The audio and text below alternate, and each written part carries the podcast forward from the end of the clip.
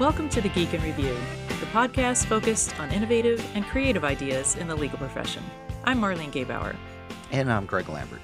So, Marlene, this week, once again, we find out why in legal we, we can't, can't, have, have nice good, things. Nice things. so, uh, you may may have seen that uh, there uh, there was a filing, an appeal filing in the Tenth Circuit. Uh, it was an ex parte case, but it was actually reviewed by an attorney, um, yep. a a 23 year pra- long practicing attorney mm-hmm. um, that had somewhere in the area of eight made up citations that, that you know, I, and I can tell you, I took that brief and I, I uh, passed it through Lexis's uh, brief analyzer, and it mm-hmm. immediately mm-hmm. found those eight. Yeah. So you know, Said, nope. again, uh, nope. so so word of advice, and I I, I went around. I, I was in Dallas uh, this week. Uh, talking AI with the attorneys there, and the one thing I told them is this is not a legal research, pure legal research tool. Please do not use citations uh, that that are in there. And if you and if you if do, you some, better check them. yeah, and if, if, something sounds too good to be true, it probably is. So, yeah, uh, it's, it's just again, trying to please you. It's just trying to make you happy. Absolutely, you know? absolutely. We'd like to welcome three guests today: Oliver Bethel, Chief Technology Officer; Sean Curran, Director of Legal Technology; and Sam Lansley, Artificial Intelligence Manager from Travers Smith from their London office. Sean, Ollie, and Sam, welcome to the Geek in Review. Thanks, Marlene. So, uh, Ollie, I want to uh, throw this to you first because we do have, although we have a lot of uh, uh, audience in the UK and Australia, may not be familiar with Travers Smith. So, would you mind just giving us an overview of what Travers Smith does and exactly what your team does to support the mission there? Absolutely. And, and look, Greg, Marlene, thank you very much for the invitation to come and join you today. I've been a long time listener, but it's great to be able to join you for the first time as a contributor. So Travers Smith, we're a, a UK law firm, but we're a, we're a leading full service UK law firm.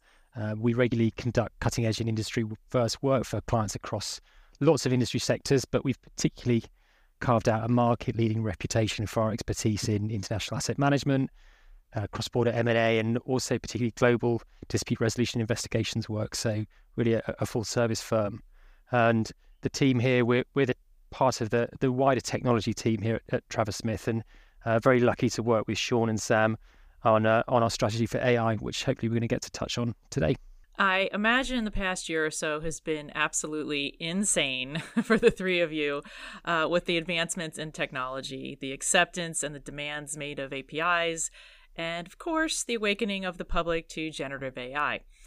Sean, how have the expectations of attorneys and others there at Travers Smith changed the way you approach and launch technology at the firm?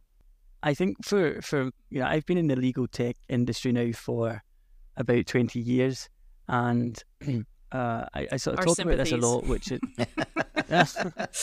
yeah, I, I, was I was around you know before the digitization of, of legal services when everything was paper based and when we used to archive files physically and we didn't have document management systems.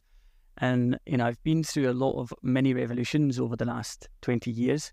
So I think document management was one and I think you know the BlackBerry was one and, and I think there's been a few others but the improvements of the technology have always been quite marginal I think uh, so you know let's say there was a process that was 90% people people processing 10% tech.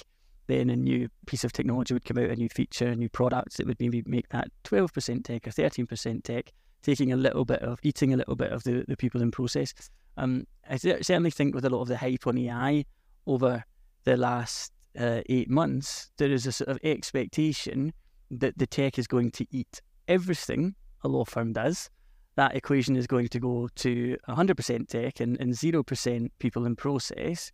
Um, and that has been quite challenging, I think, for, for, for, for people to operate in. Uh, so we took the strategy very early on that we needed to get our hands on this technology, get it in front, get, get our hands on generative AI, get it in front of our lawyers, get them testing it, getting them understanding what it's good at and, and, and what it's not so good at, um, to understand where there was opportunities for uh, marginal gain efficiency with this tech, and where there's also opportunities for significant efficiency. Uh, and I think we'll probably come on to talk to um, a couple that, that, that, we've picked up on. And so we deployed an enterprise chatbot about eight months ago. And I think one of the first firms to do that blocked ChatGPT very early. Uh, we didn't want to be granting an irrevocable world, worldwide royalty-free license to our data to, to big tech and to, to OpenAI. Um, and, and we've been testing and trialing these models uh, across the, the, the business since then, trying to understand exactly where we should put our focus. I don't know, Sam, if there's anything you'd add. Yeah, I think just all I'd add to that is that we've been very open and transparent with what the model can and can't do. I know sometimes more technical people can choose to try exaggerate the technology, which has sometimes produced a bit of skepticism from lawyers. We've been very honest about the hallucination problems, and we've kind of explained to the lawyers that we have to be really careful um, when using it to you know develop certain contracts or anything like that. So we've been very cautious with our approach, and we've also taken the approach of basically showing what it's good at and showing what it's bad at. And to try and do that, we basically introduced community into our YCN bot, which essentially allows lawyers to promote something it's good at and also promote something it's bad at, and then they can have a bit of a discussion as to why it's bad and why it's good. So that the idea there is that we're just trying to make lawyers really aware of how to use the technology and how not to use technology. I think that's been really useful for helping them kind of get at the expectations of what it can do and what it can't do. And, and they are using that community. Yeah, they are using that community. It's like a whole social network. They're liking, they're commenting on it, and we're finding some really useful prompts from it. And Sean, I wanted to, to elaborate on something that you said. You said you you had uh, blocked ChatGPT early on. Do you mean uh, for your users to use it, or for OpenAI to come in and, uh, and kind of scrape your materials? Or yeah, so we I, I think um, Ollie and I actually were, were out for a beer in uh, November, I think, or December, and it was Ollie actually who talked to me about this and said, "Have you seen this new technology called ChatGPT?" And and he talked about the sophistication. I thought, I you know, I've not not heard of it, but clearly, if it's got the ability to ask and answer questions, then it's going to be phenomenal. But the concern is going to obviously be around um, making sure that you don't improve the model by giving it data and you know asking the models uh, provide me a change of control clause. You're just getting you know, a version of that from Wikipedia or lawteacher.net, and that's one thing.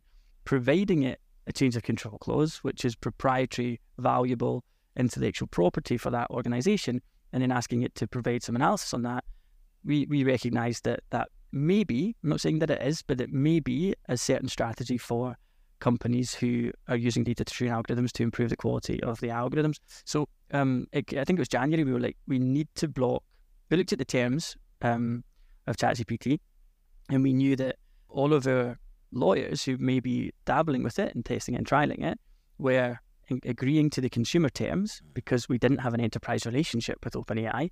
And those consumer terms were very explicit in saying that your content will be used to improve our services. And we thought, no, that's not it's not acceptable for us. We blocked ChatGPT January, February, and Sam and his team, um, actually within about two or three weeks, built a really thin chatbot layer uh, that sat on top of the enterprise APIs of OpenAI. So we became a B2B customer of theirs, and it sat on top of the enterprise APIs, which meant that we were not subject to the same consumer terms. We were subject to enhanced enterprise terms, i.e., they couldn't take our data to improve and develop services. And we then looked to roll that out in a more safe and secure way. But we did so um, with the kind of uh, badge of experimentation and education. This wasn't to be used in work product. We're very concerned about hallucination. We're very concerned about copyright. Um, we are concerned about an outlier risk, but the potential legality of the model, having scraped the web and question marks around that. But we do want our lawyers to understand the sophistication of this technology. And with all of that hype that was existing out there in the market, you couldn't not do anything. Right. You know, you couldn't just hold and wait. You had to give them something, but you had to do it in a safe and secure way. And that was effectively our strategy. So I think in March, we rolled out an enterprise version of our own chatbot, which we developed internally. And we had full logging and auditing capabilities on that mm. so we can track how it's being used. So Sam, I noticed that, uh, and I and I love the fact that your title is AI manager, um, and I, am assuming that's a, a long term uh, title that you've had for multiple years, right? yep, yep, for 25 years at least. Um, no, just to be really clear on the AI manager title, that does involve people. It's not me just managing an okay. artificial intelligence, but um, so I think. Um, yeah, obviously the title is a reflection of the unique demand that was put on well, our firm and every firm in the last three to six months. I think prior to this, obviously, I was a software engineer inside the engineering team. We did focus heavily on AI as well. We actually won an award for it at CogX with our platform Toner, which was a review and labeling platform for um, reviews that we would do internally. Um, but yeah, I think obviously we decided in March that it was probably a good thing to create a whole separate team which could really focus on this generative AI and how it could be leveraged inside the firm.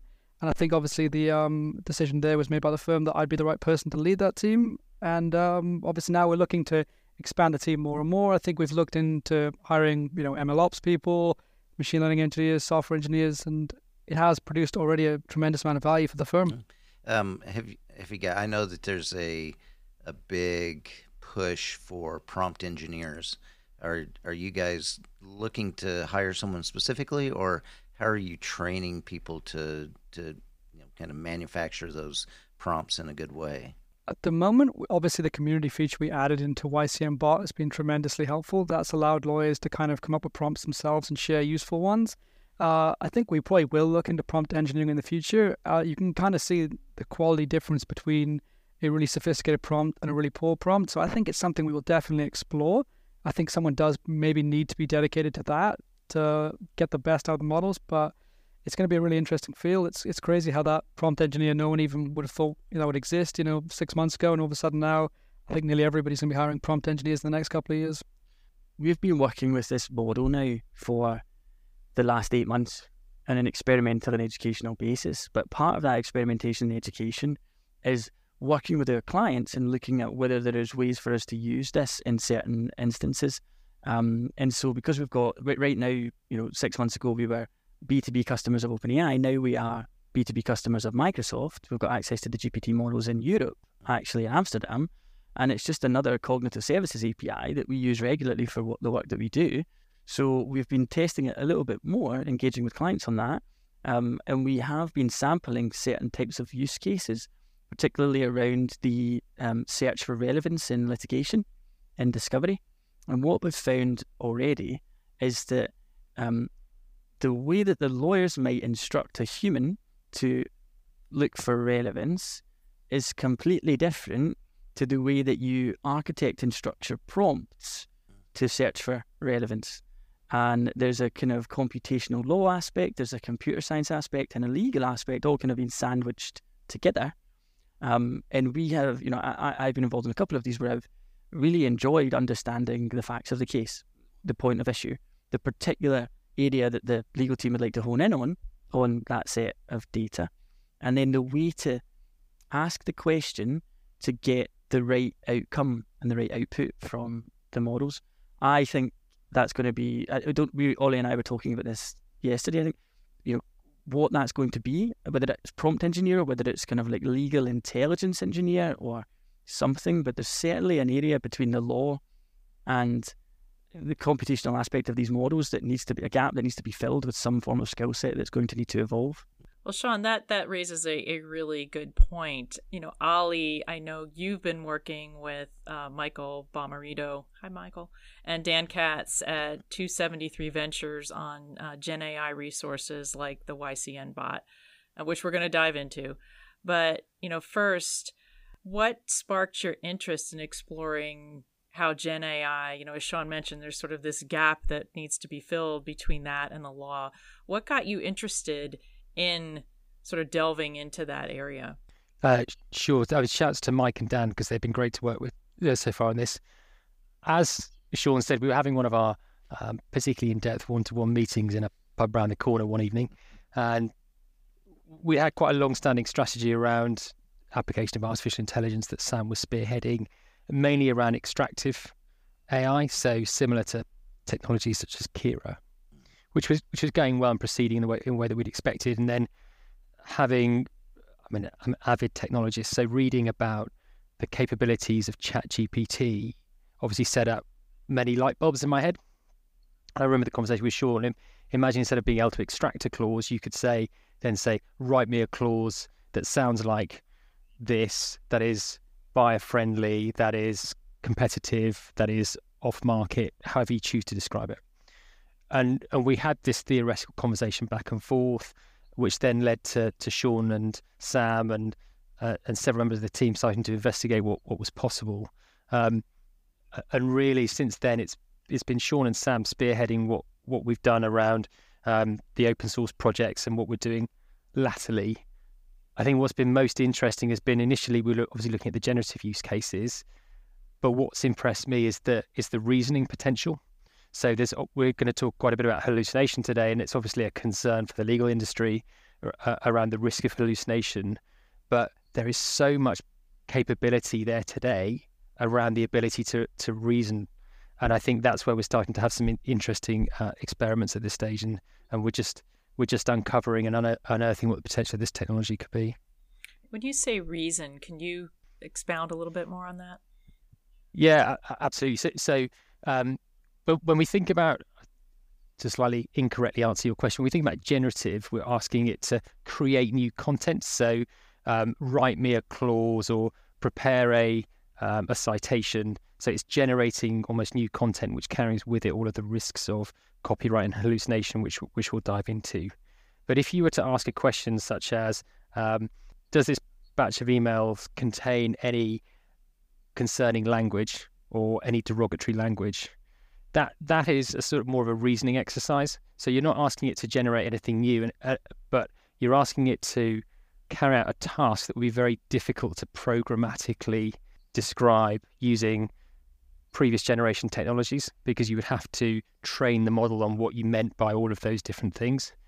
But straight out of the box, we're seeing this huge capability. And I think clearly lots of legal tech vendors are seeing the same thing. So all of the announcements by the big platform providers that are saying they're bringing these capabilities to market. And I think one of your previous podcast episodes talked about a lot of technology that's being launched by press release at the moment. but clearly the capability is there. It's just about being able to harness it, I think. As, as a very polite way to put it. Inno- innovation by press release, I call it. Yeah. um, Sean, we kind of touched on this, but I want I want to pick your brain a little bit more on uh, some of the due diligence that you, that you've done with the generative AI. Um, and it sounds just from the, you know the brief conversation that we've had uh, right now is that you have both a passion for the technology, but also a, a passion for understanding how the the legal process works as well. Um, so, what have you seen as some of the biggest obstacles in preventing generative AI tools from accurately conducting, you know, legal work and processes, and how did that coming to under you know to understand those obstacles help you in setting up a use case for the the YCN bot there at uh, Travers Smith? Yeah, so I think to, to follow on from what, what Ollie has said, um, we we are we have a slide. no, we, we can't show it on this, but we have a slide which um, is a bit of a spectrum between generative use cases and extractive use cases. And on the generative side, we've got issues with hallucination and copyright you know, it, it, the, the more creative the model, mm-hmm. the more risk there is for hallucination. The, the the more verbatim the output is, then the the higher the risk there is of copyright because you know it's verbatim exactly taken from a website that had a prohibited use clause that said "Don't scrape me." So on that generative side, we just like for us right now, it's like high risk, low value. We're not too interested. So the obstacle is um, figuring out whether we actually want to be providing legal advice, which is a derivative of publicly available data sources like lawteacher.net and, and law.net and all, all, these you know websites. So that needs to all be figured out. We're not going to come out and say um, we're using generative AI to draft contracts. That's an obstacle. But but on the extractive side, um, we we haven't really come across any obstacles. And um, to, to Ollie's point, that is where we see the most value immediately and over the shortest term. And we think that if we're to talk about legality of the models, sort of big problem that's that's occurring, using the reasoning engine of the model is the furthest away from risk. Using generative, you're creating content. There's copyright issues. You give that. You, you we draft a contract. We give that to a client. We try and draft. We try and grant them right and title of the copyright of that output. The client's then got contaminated content based from us, based on OpenAI, based on a website it's scraped, and there's a kind of daisy chain of, of, of copyright there that's a bit of an issue.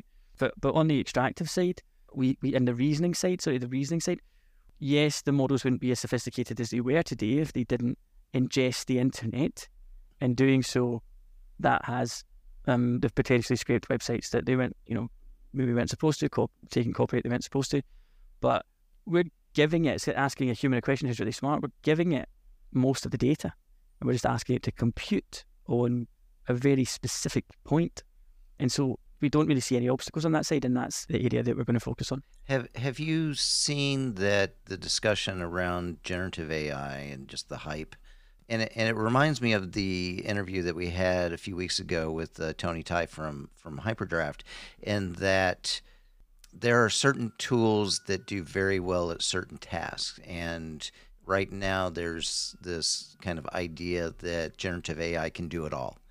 Um, have you been able to leverage the the hype and excitement around the the generative AI to point people back to the tools that you've actually had maybe for years that say, you know, okay, this has AI in it too. Why don't you use this because this is much better at you know drafting documents or or uh, uh, reviewing uh, you know, yeah. certain things. Has, has that helped in that? Yeah, I mean, I, th- this is why you know eight months ago when companies, law firms were coming out and saying that overnight they had decided to, as far as it seemed, pivot their entire uh, document automation and document production strategy to an LLM model that was trained on the internet. Just seemed to me to be um, a bit counterintuitive because, as you see, you've got those these businesses, our business, and, and many law firms have got clause banks. We've got document automation investment. We've got precedent banks We've got content management systems with tags that are rich and useful to find documents or clauses that are relevant. We've got buy side and sell side. You know, we've got tons of information that almost definitely surpasses what the model can produce. So th- those are the kind of use cases where we didn't jump in, and actually we think that we should continue to use the technologies that we have because there isn't a transformational um, difference there. To, to, jump on a point that Ollie made, we've been working on AI for the last four years, and it's been around the entity extraction use case. Kira Luminance, is it a restrictive covenant? Is it a change of control clause? This natural language ability of the model, where you can explain much more context, give it the background of a case, tell it about the contract that it's reviewing, stitching together amendments and variations across a large set, whatever it is. You can give the model this context, and it can then provide a natural language output which not it's not hundred percent. Sometimes it's wrong. Sometimes humans get it wrong. But um, the work product that you get back from the model in the form of an Excel spreadsheet with documents down the left, questions along the top, it wouldn't be impossible to discern the difference between that that Excel spreadsheet being created by an AI bot or a human. Some will be wrong, some will be right, but it's as it's not a million miles away from from Junior. I think that's revolutionary. I think that's game changing. I think it's new. And some people will say, well, we've had semantic search for a while. Mm-hmm. True. So the ability to cross reference based on meaning and context, not text. But we've never really had contextual natural language input with contextual natural language output as an API. I mean, that is, in my view, new, and it's and, and I think Sam would agree, it's revolutionary. I was on a, a roundtable with the Financial Times in March, and there was lots of other firms, and there was a question as to whether this was Gen AI was revolutionary or evolutionary. Was it marginal gain efficiency, significant gain efficiency? My view is it's certainly revolutionary, um, but it, it's not going to solve for all problems. But actually, it might solve a really big pain point for legal, which is that we are in the industry of assessing risk, and that most of the time we don't have enough time to read all of the information to assess the risk appropriately. And that is now what's going to change, which I think is going to be a game changer for the legal services industry. I wanted, Sean, I wanted to go back to your point about contaminated data um, in the context of are you guys seeing any challenges in terms of clients saying, you know, I don't want, um, you know, I don't want my data used in terms of, you know, drafting things like, you know, I don't want that, you know, I don't want other, you know, competitors to sort of gain from that. Um, is is that something that you're seeing, and how are you addressing that? Uh, so we, we're not seeing that because we're not at this point offering any generative use cases of the model. Mm-hmm. Um, and we are very clear with their lawyers that they shouldn't be offering generative use cases of the model, both in terms of copyright risk and hallucination risk. Uh, you know, we might come on to talk a little bit later about hallucination is all you need, the paper that we wrote, but um, just because a just because a case exists or doesn't exist doesn't necessarily mean that if it does exist, it's been referenced or, or, or quoted correctly and it hasn't made up some fact that you know takes the advice in a different direction or causes issue. Um, so we, we just on the generative side, we're just we're not there yet in terms of having issues with our clients because we're not promoting that side. Mm-hmm. When we get a big job and it's a kind of analyze lots of stuff and ask and answer lots of questions of stuff to get a view of risk, that's where we are starting to say to the legal teams, look, you, you know, your clients may be dabbling with ChatGPT or an enterprise chatbot version. Why don't we start the conversation now to see whether they would like us to do in parallel review with AI?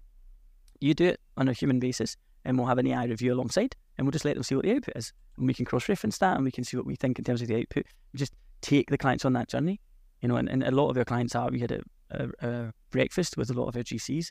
They are very interested in AI. They want to understand how it can be applied to the businesses that they work in, but also their legal departments. And we're trying to have that conversation early on because it's not it's not going to go away. My view is that it's not, you know, I've got certain views about blockchain and smart contracts, and um, I think this is perhaps a lot more enduring, and I, I don't think this innovation is going to go away. Uh, Sam, I'm going to jump to you. Uh, uh, there was an article in May which talked about how you were approaching YCN bots functionality, and you proposed multi-model as one solution. Can you walk us through how that approach would work and what impact it might have? Yeah, of course. So one of the things we're seeing is everybody becoming extremely dependent on OpenAI or Azure OpenAI. So they're dependent on this one model that's being created by this one company. And for us, we thought that first of all was a massive risk. We would be completely dependent on one company for all the innovation in this space. Given how important we think generative AI could be to the firm, we didn't think that would be the right approach. Uh, the risks possibly being obviously this company could get quite restrictive in their usage. They might start, you know, adding terms that we can't comply with. They may start limiting access to it, um, which obviously would be a disaster if we built a large strategy on top of that. There's also in terms of just innovation, though, and I think mm, just you know, the development of nearly any technology has benefited from a wide array of companies and people working together to develop a product. And I think with us, we looked at this multi-model approach and we said, okay, for YCN bot, this chatbot interface is going to be crucial for the way we deploy this technology internally. And we looked at it and went, okay, we can't just be dependent on OpenAI. We may want to integrate with other vendors like uh, Google and use their Bard API. We may want to develop our own model and interact with it completely from scratch. So I think one of the things uh, we looked at and said, okay, we need to keep obviously using this technology because they are the front runners at the moment, but we need to be able to have an option. So what we did with our YCN bot was we made it extremely easy to plug in a brand new model and you could just use it as if you were using, you know, OpenAI or Bard or any other model. So, Sean, in, in preparing for this interview, you brought up the idea of multi tokenization with AI and common law. And can you can you tell the listeners more about this so that they get the benefit of, of our conversation from earlier? Yeah. So so they can be yeah. as excited when uh, about it when we heard it the first exactly. time. So. absolutely. We would encourage anybody who hasn't already to to look at uh, or to, to review um, our hallucination is all you need paper. Um, and to summarize, this paper basically says that the subtle, non obvious errors in generated common law and case law from these models provide a significant or create, create a significant risk for our industry, which is that those subtle, non-obvious errors may be um, fed into motions to, to the court. The judge may accept certain arguments. They may miss the fact that previous common law has been slightly misquoted because it sort of had the same semantic meaning, or there was a subtle word difference because the model just generates the next most likely word. That might get fed into a new judgment and we potentially contaminate case law um, by, by continuing to do that. So regulation and legislation, lower risk because that's a very centralized process and the chance of that happening is low. But when you've got a decentralized process like common law, where you've got um, a circuit court in the foothills of Wisconsin with one judge and one local solicitor, the probability, and, and perhaps uninformed on um, AI, the probability of them, you know, double checking the case, it exists, taking the facts of the case, using it to support their argument, and then that being wrong is much higher. And that's a risk that we've highlighted and we think was really concerning. So in our paper, we talked to how you could perhaps solve for that. And so um, w- when the model is providing outputs um, uh, on common law, and it sort of says the facts of the case of this. This is my the judge says the facts of the case of this. This is my opinion, and I'm making this decision based on inverted commas the the, the decision that has come before it uh, a thousand times, or two thousand times, or three thousand times. It is possible that the model swaps out words when it's when it's writing inside that quote. It's possible that it puts in a different quote. We had examples in the paper where the cause of action definition was switched with a more technical legal version. It was switched with a more easy to understand version from a different set of common law. But it was sort of saying, in you know this case, this is the cause of action definition, but actually it was a different cause of action de- de- action definition. So we were sort of talking about how we potentially solve for that. And the multi-length tokenization approach is that when we're tokenizing models, which is breaking up words, so here's an input sequence, here's the next word. When you get to the next word and you're going, oh, this is a judge talking, and this is a quote that exists a million times in common law, you know, from Car- Carbolic Smokeball Company or, you know, Steve versus Stevenson. We're not gonna we're not gonna probabilistically guess the next word inside these quotes. We're gonna take verbatim every single word.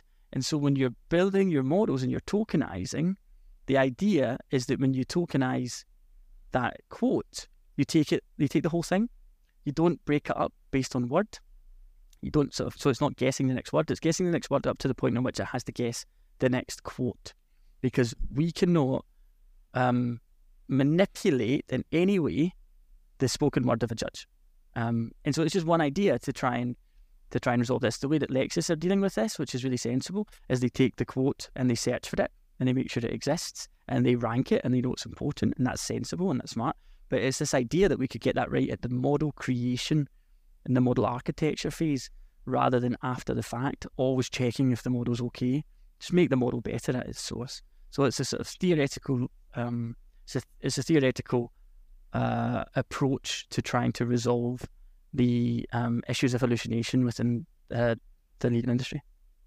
Sean, in your in, in your research, didn't you come across some examples of where case law citations have been incorrectly summarized by judges. And therefore, if a model was to use a probabilistic outcome, it would just potentially regurgitate mistakes. It would regurgitate human error. Yeah. Yeah. Um, so, so there, so there was one instance where a, a court in Belfast in Northern Ireland quoted Denning talking about the big red hand. The more onerous and unusual a term, the more notice has to be provided to it. And the judge uh, or the clerk of the court, whoever writes up the judgment, misspelled the word read, and instead the word read was in the judgment. And we were doing a comparison between the you know what the actual um, quote says, and we remember looking at that one and going, "Oh, interesting. The model has provided the word read instead of read. We got it the other way around, but we thought it was the model who got it wrong, but actually it was the it's judge who got, got it wrong, and the model the model corrected it by putting in read because probabilistically read was more relevant than that read was more relevant than read, which is fascinating. But that's the exception to the rule. I don't want people to say that um, judges are rubbish and AI is better. But most of the time, most of the time, the model was. Um, you should look at the paper, but it was it was what the model was suggesting. So basically, what we did, we took a judgment and we took a bit of text and we would ask the model to fill it in. What the model was suggesting was semantically the same but it was it wasn't word for word.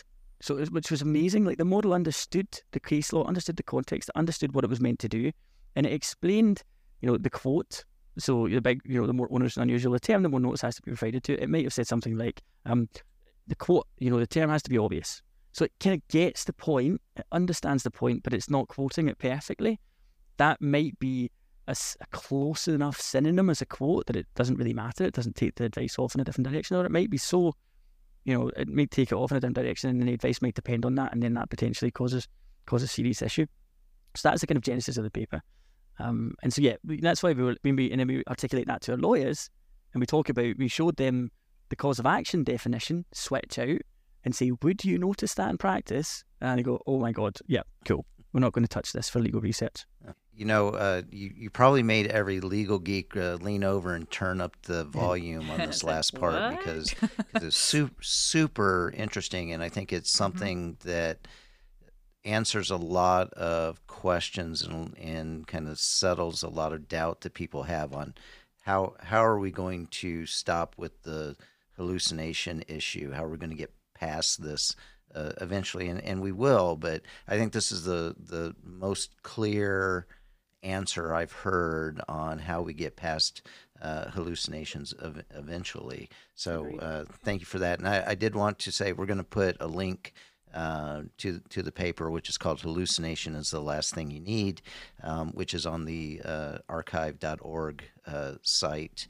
Um, great, great read. Um, I usually don't read these types of articles, but uh, um, I, I, went through this one. I love how uh, you know essentially it, you had what one in every twenty or one in twenty results were actual actually correct in in quoting uh, the resources. Uh, so, you know, if, if you're a, a, legal geek like like I am, this is definitely a, a, must read. So, thank thanks to the three of you for writing that. It was, it was great.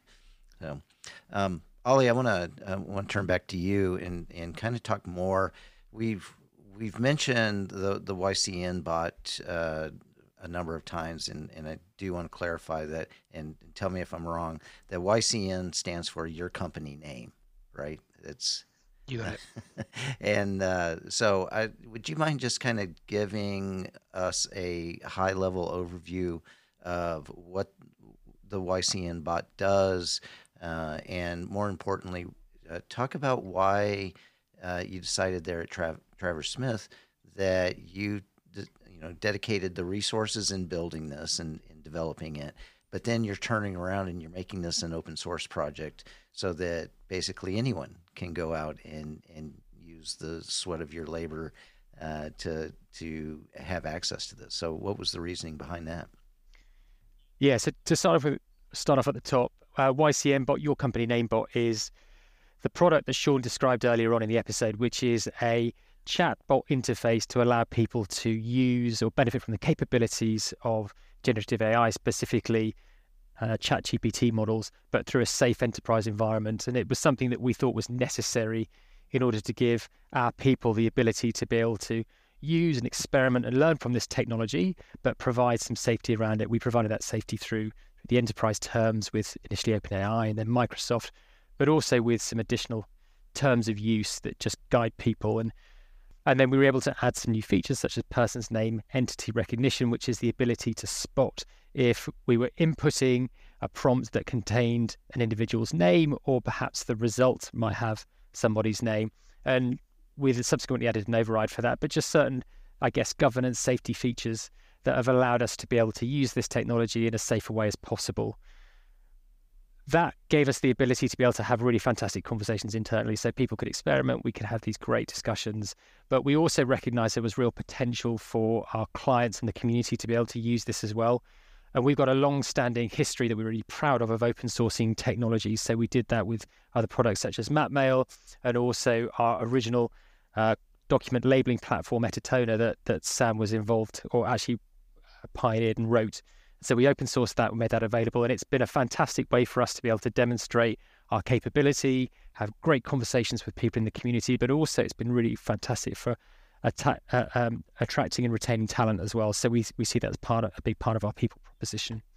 Um, so y, YCN bot has been great. We we obviously promoted that. Uh, we've had some fantastic discussions with clients and also um, other other law firms as well. And we believe that several businesses have taken it and implemented it. Um, we've done it under the least restrictive license, which is MIT, which is great because we believe in that. Um, however, that doesn't uh, prevents us from being able to see actually who has deployed it. But but we understand, as I say, several businesses have, and and if we can play some small part in businesses being able to safely use this technology, then then we're really proud of that.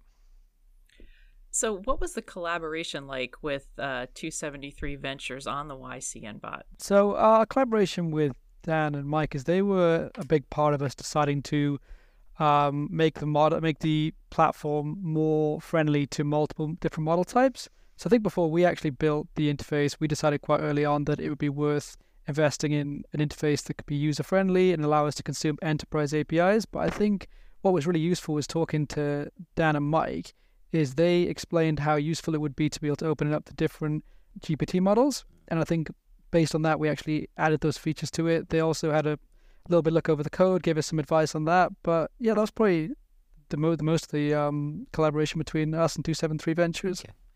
And I think the one thing I'd just add to that is we've now been open sourcing for four years. We open source enterprise technology that, you know, we all believe we could potentially sell. But what we're finding is that a lot of law firms who want to take that technology don't have the sophistication of an engineering team who could implement it. And so we are trying to create partners in the industry who have a bit of an engineering ability or capability to potentially be able to support taking that open source code and implementing it within law firms. Obviously, we don't get a benefit from that commercially, but it means that people can benefit from the, the product. So I've been going around uh, my firm giving these talks on generative AI you know uses and and one of the common things that I both address and I also field questions on is the safety and security of, of the generative AI tools. And and Ollie, you, you kind of mentioned earlier about being, you know, the difference in the licensing between being a business to business license versus the commercial license that most of us use when we jump on jump on and use these tools. So when it comes to the YCN bot itself, um, what are you doing to to make it safe for users to go out and experiment with the generative AI tools that are out there? I think there's a couple of bits to touch on here. One is around the multi-model strategy component. So YCN bot has been built so that it can connect by API to, to any model. Um, and then obviously when you contract on enterprise terms, then you're specifying that you're not prepared to allow your prompt data to be used to improve and train the model. And the additional benefit, obviously, that everything that is um, prompted and then returned back is is encrypted under all of the expectations that we would have. Um, that then gets extended through through to the Microsoft model as well, and and, and those those enterprise terms would be what we would expect when we integrate with any model. There's an interesting point I think is worth raising, which is it will be interesting to see how the what's Robert describe it as these lawsuits get brought to OpenAI, mm-hmm. is there a possibility that in future we may see there being restrictions applied to some of these models because it is generating content that is contaminated? And if that is the case, products that are built on top of those models may they need to be restricted in some sort of way, and therefore we are we're obviously in the very early stages at the moment of experimenting with this technology. And so, is there a we're maybe getting onto a bit of a crystal ball question here, but is it possible that even though the interaction with these models is secure and under the right terms, actually the, the training data that has been used could be brought into question that might mean that the use of those models needs to be thought about more deeply. And so having the ability to switch between different models, I think, is going to be necessary in order to mitigate for the risk of that. We could even see it there being a point where the most conservative of clients may say, we only want you to use a very uh, restricted model that you can confirm that all of the training data is legitimate, and we want that you to run that on your own infrastructure. Um, that is a potential extrapolation that we could see in the future, and it's one that we're we're thinking about quite quite deeply. So, we've obviously taken all of the steps that you would expect of anyone that's working with enterprise software today, and that's how we've we've um, engaged with Microsoft. But we can see in the future there might be a need to think more deeply about the um, the quality of the training data of these underlying models. And I'm wondering, I mean, again, you know, when you're talking restrictive, less restrictive type of type of models, I mean, if is there also a pricing component to that um, in terms of, of what firms will will charge to use them? Yeah, I, I don't know enough yet about the cost of running these these different models, but I think you you had a guest on the Hyperdraft podcast um, a couple of weeks ago, and they made an interesting point. I think you were talking about um, smaller models. Mm-hmm. And one of the things that we are thinking about at the moment is w- would we potentially have smaller, uh, more restricted models that are finely tuned, that are able to perform very narrow tasks? and perhaps they're the ones that get used for the most sensitive of use cases, but they could potentially be quite expensive to train. So there might be a cost element there. Um, anecdotally, when it comes to, to cost, what I would say is that um, just the experiments that we've had so far have been pretty, pretty, pretty low cost in terms of how much is your um, technology that we're using. In fact, the, the, bill is pretty minimal. So we know that um, at, at the moment the cost isn't that great, but I can imagine that potentially increasing quite significantly as we start to use more GPU resource. And then I think I would, just add is if we allocate some monetary value to every word that exists on the internet, and I'm talking like zero point zero zero zero zero zero zero zero one cents, and there is a mechanism for that to be returned to the copyright holder, the person who wrote the blog, the person who wrote the story, the person who did the academic research, whatever it is, then clearly the cost of these models on inference uh, right now it's very low, and it's it's it's nothing. It's less than a month for us, you know. Uh, or maybe don't put that in. It's very low. I don't know if that's anti-competitive, but it's very low. Um, but you can see how if if we just sort of crystal ball gaze, if the authors who are saying their work has been um, taken and there's a copyright issue in this and the big tech vendors want to retain a lot of that work because it's the model's quality, there might have to be some form of negotiation and remuneration back to the data owner, and that might be in the form of pennies, but it might still be something that has to happen. Um, similar to the music industry, where now you're getting royalties that are in the sort of pennies and pounds. That kind of capability could evolve. Yes, the models take the data and aggregate it, um, and the output. It might be difficult to link it exactly back to the trained data, but it's not impossible, and there might be a way to do that um, on a rough a rough basis. And so if you think about the, the fact that we might have to remunerate the information creator, and if we don't do that, I don't know what the future of these models is because I'm not going to be creating any more information on the internet for somebody else to benefit. So if we think about that, the cost of inference has got to go up. It's got to it's got to trend up quickly. We're getting a really cheap free version of it. I don't want to use the word Napster, but um, you know, it's it, but but it's it's got to trend up. Um, or as Ollie said, the models have just got to become more narrow and focused on. If you go into Hugging Face today, um, Hugging Face is a, a publicly available um, data asset place with different licenses of da- data for training data. There's 3,000, looked this morning, 3,200 odd um, packages of data that are MIT licensed. So, you know, for us, sensible the sensible thing to do for any business is take all of that, train your own model, get your own data that you own the copyright for, refine it, fine tune it, see if that model's any good, see if it can do some tasks. Then you've you know you're, you're hedged and you're protected. But um, there's also lots of data on Hugging Face that's under more restrictive licenses, Apache, etc. And it's going to be more difficult to use those for commercial use um, and not continue. You know, if you use an Apache license, that says that you've got to continue to open source anything that you do, which effectively for us would mean all of our data needs to be open source. And I don't know how we deal with that. So it gets very complicated. So I, I do think the costs are going to go up. Yeah, we're we're almost in the equivalent of a zero interest rate uh, model, yeah. where you know yeah. thing, things worked really well when money was was super cheap. Um, that don't work well when the interest rate is now at six percent. Um, mm-hmm. So nice. Yeah, yeah.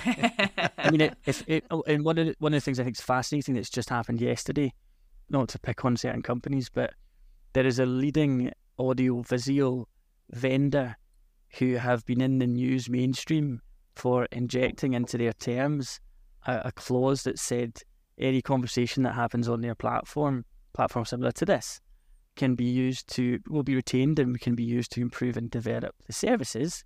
That clause has been around. That boilerplate clause has been around for five years. Nobody's paid any attention to it. Yeah, this AI thing, it's not really real. What do you mean data can improve models? We don't really get it.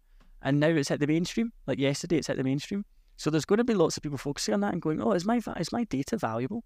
Do I need to retain it? Do I need to get some return and some remuneration from it if I'm going to allow algorithms to be trained to provide some form of service that sort of automates what we used to pay a lot of money for?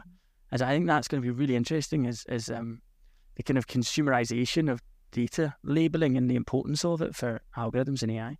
So clearly there's a lot to think about when it comes to AI models. What advice would you give to lawyers or other legal professionals who are interested in experimenting with AI in their practice? You know, how can they leverage the technology both responsibly and ethically? Not everybody all at once. now. yeah, everybody, everybody jump in. Sponsors and the conversation yeah, I, can, I, I think what so if, if I was a lawyer wanting to understand how I could leverage this capability, I would be investing my time in learning how to prompt as effectively as possible. Am I going to want to develop this technology myself? Probably not. Hopefully, I've got a great team like the one at Travers Smith that I can lean on for that. But my input into the development of the products would be around the prompting. And one of the things that Sean, Sam, and I were talking about just this week was there is going to be significant IP generated in sophisticated prompts on their own. And so, actually, perhaps some of the products that are going to be coming to market over the next six to 12 months, a, a lot of the investment is going into building sophisticated prompts that will be abstracted by user interface controls. So, as a lawyer, spending time on investing your energy into understanding how you can leverage the technology with more sophisticated prompts will probably be to the benefit of your organization. You know, we've seen the big players in legal information, you know, Westlaw, Lexis, Bloomberg, others, lots of others, jumping in on the generative AI game. But as you know, as developers, as users, um, what would you like to see them working on that would help all of you and your duties to to help uh, advance the technology there at Travers Smith. Uh, Sam, you want to take a stab at that one? Yeah, I think obviously with these with these vendors, I think the key for them is if they're going to invest time in legal research, is to focus on dealing with the hallucination problem. I think that's the the big focus. I understand they're already doing that to a degree as well, but I think for us, we can't really consume those legal research tools, um, you know, properly without having a better understanding of how they're going to deal with the hallucination problem. I understand that we've obviously come up with one exciting mechanism uh, of how to deal with that, and people can read about it in our paper. But I think at the moment, it's it's just that inaccuracy point, and it's it can be really subtle. It's not as simple as just doing a case law name search. It's it's much much more complicated than that because sometimes the facts can just have such a small difference if you just added a couple of words here or there which aren't accurate.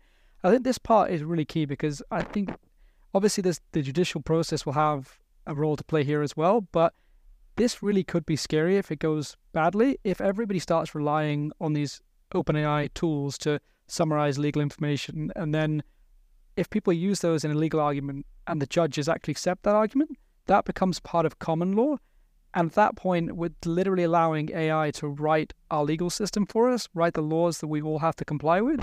So I think what I'd love to see from Westlaw and organizations like that is some real serious thought taken to any feature they offer. And I think they are doing that, which is great, but just whatever else they can do to really stop this hallucination problem. I'd probably encourage them in a way because of the risks associated with it. If they actually can't deal with the hallucination problem, I think they should probably maybe even think about putting the feature out there in the first place because it's just we're already seeing it. And I think we've seen examples so far where judges have caught it, which is great. But what does frighten me a lot more is situations where judges don't catch it. And then we have a situation where we're trying to rewrite the last 20 years of legal precedents. One, one of the things that I'm struggling with, and you mentioned, Greg, that you were involved in a librarian conference. And actually, there's a there's a, a librarian at the William and Mary Law School um, who, who wrote a very interesting article, The Wolf's Law Library. And she wrote it in 2019, long before LLMs became a thing. And the article, and you could perhaps share it, is Who owns the law? And I think that's a really interesting question when it comes to to Westlaw and Lexis, which is do they do they own the law? Does the legislator own the law? And if you think about what LLMs and AI are doing to many other industries, investors right now aren't looking at the intermediaries who take data and then resell it. So apparently, you know, under the hood for like, you know, Travelocity and, and Expedia and Booking and all these companies is a data provider who provides them a lot of information about flights and hotels and all that sort of stuff. And very and so the data provider's market cap is two billion. All these intermediaries is like 50 for 60 billion because they've got the customer, they've got the margin, and, and actually the data provider doesn't want to engage and deal with that. And so if you think about that model, the investors are saying the data provider is now the value creation, and the intermediaries are perhaps in, in trouble and, and struggling a little bit. And so if you think about um, how do you apply that to our industry, if there's an algorithm that can take a problem and can compute that against act, accurate, up to date legislation, regulation, and common law to provide an answer that is as good, if not better, but certainly as good as what we could do ourselves. Who gets the commercial benefit of that? Who gets the gain? Uh, and it's effectively the data provider, it's the person who owns the law. This is maybe 10, 20, 30 years in the future. But um, that that's something I think we have to figure out. And so um, we believe that the law is open. You know, there's an open justice movement in the UK, and we believe that the law should be open and uh, it should be accessible to everybody. And it means that any business could take that, feed it into a model, and use it to compute outcomes. And I think that has to be the, the future. But I'd be very interested to see 20 or 30 years from now if actually large tech organizations kind of effectively own the law with these algorithms able to, to, to sort of ask and answer legal questions on a sort of more automated basis.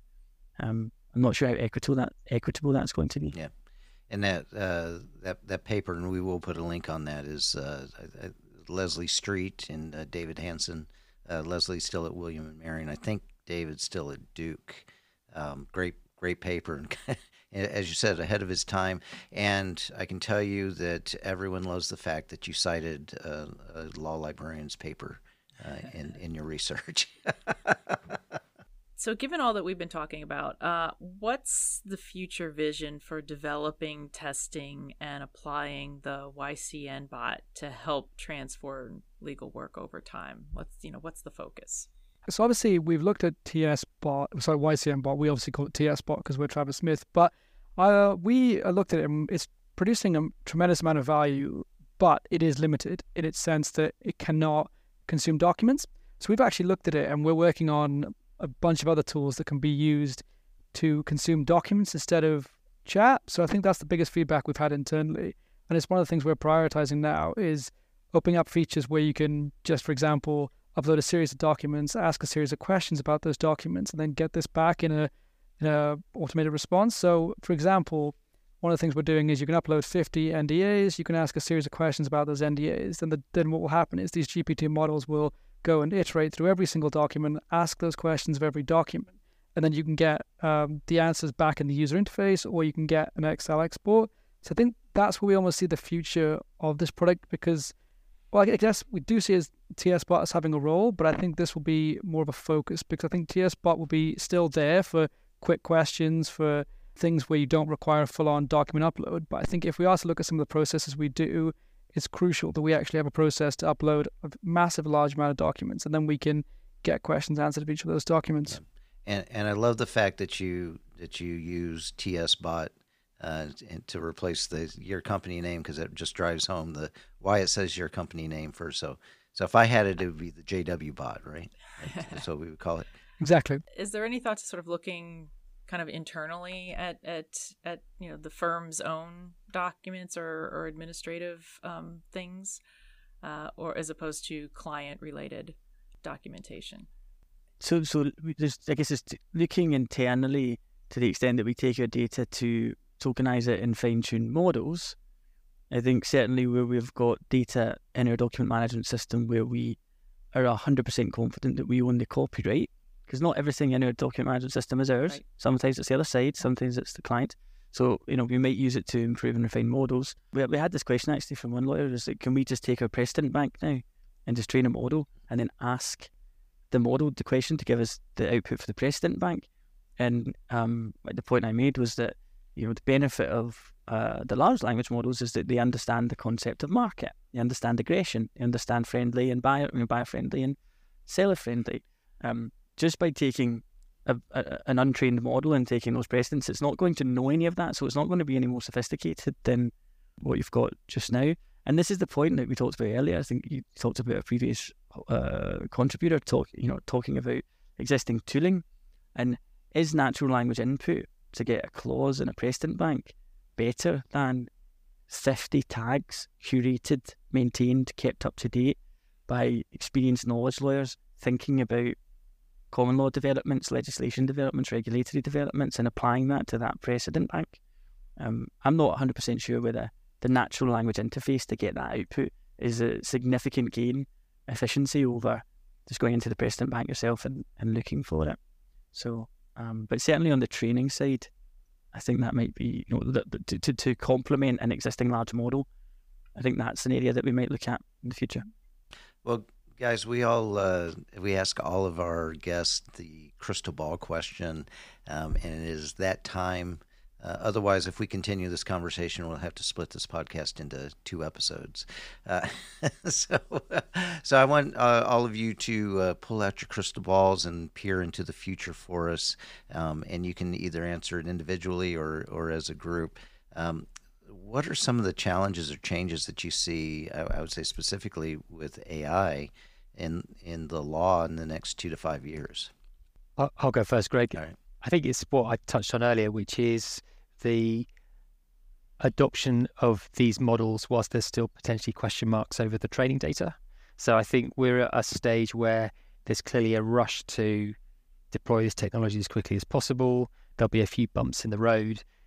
Clearly, there's enduring innovation here, so it's going to have a fundamental impact in the long run. But there's some figuring out to be done about how to safely apply the models, and that's where I think being model agnostic is going to be critical to the success of any business that's going to leverage this technology? Um, I would say that uh, I feel like that there's a bit of a Napster music industry moment happening with existing advanced LLMs and any information based industry. And I think that over the next five or 10 years, we're going to have to figure out whether we want uh, Spotify and an Apple Music dominating all of those industries or whether we want the fair and equitable distribution of AI to go um, to, to, be, to be spread out more evenly across businesses. Um, and that's why we open source. That's why we care about open source. That's why we want the law to be public. And I think um, that's going to be a really interesting development to, to, to, to watch over. I do think you know when my kids um, get to college age in, in about 20 years, I think there's going to be so much change um, from where we are today but it's exciting, um, and, and I think it's positive. Yeah, in my opinion, I think it will kind of follow the the progression of just the general AI industry. And I think it's really interesting there because obviously when I was you know first starting in my career, chatbots were a thing back then. Obviously, they were nowhere near as sophisticated as they are now. And I think in 2012, I think it must have been I was developing chatbots, and then I think we gradually you see how far it's progressed, and that has been impressive. But one of the things I wonder now is if we're going to move beyond that. And what I mean by that is there's a limitation at the moment. If you use these chatbots, you're still heavily dependent on a human per, a human agent going in there, developing the right prompts, and then they still have to. So if, some, if you go to a lawyer, for example, and say, you know, you have this case, they're still going to have to break down that case into a series of prompts, which can then be asked of these GPT models.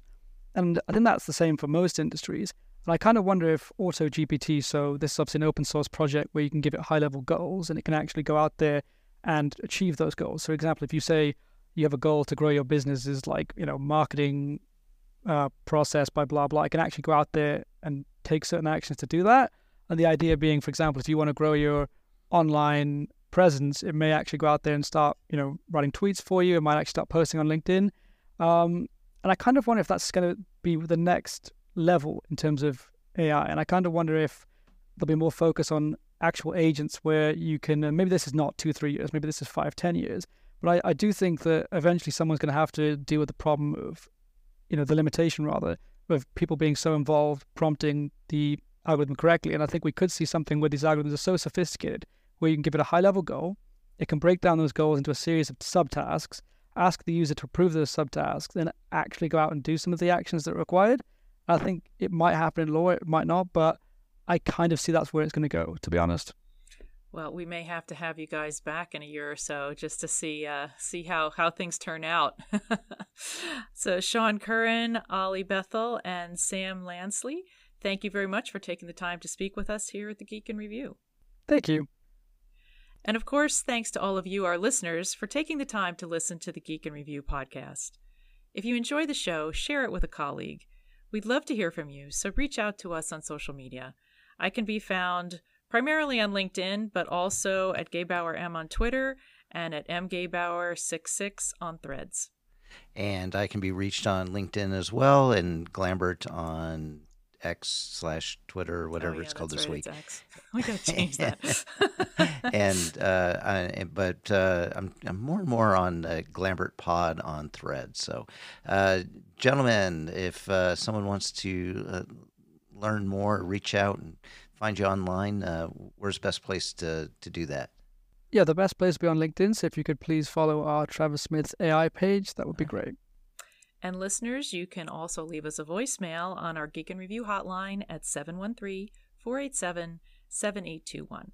And as always, the music you hear is from Jerry David DeCicca. Thank you, Jerry. Thanks, Jerry. All right, Marlene, I'll talk to you later.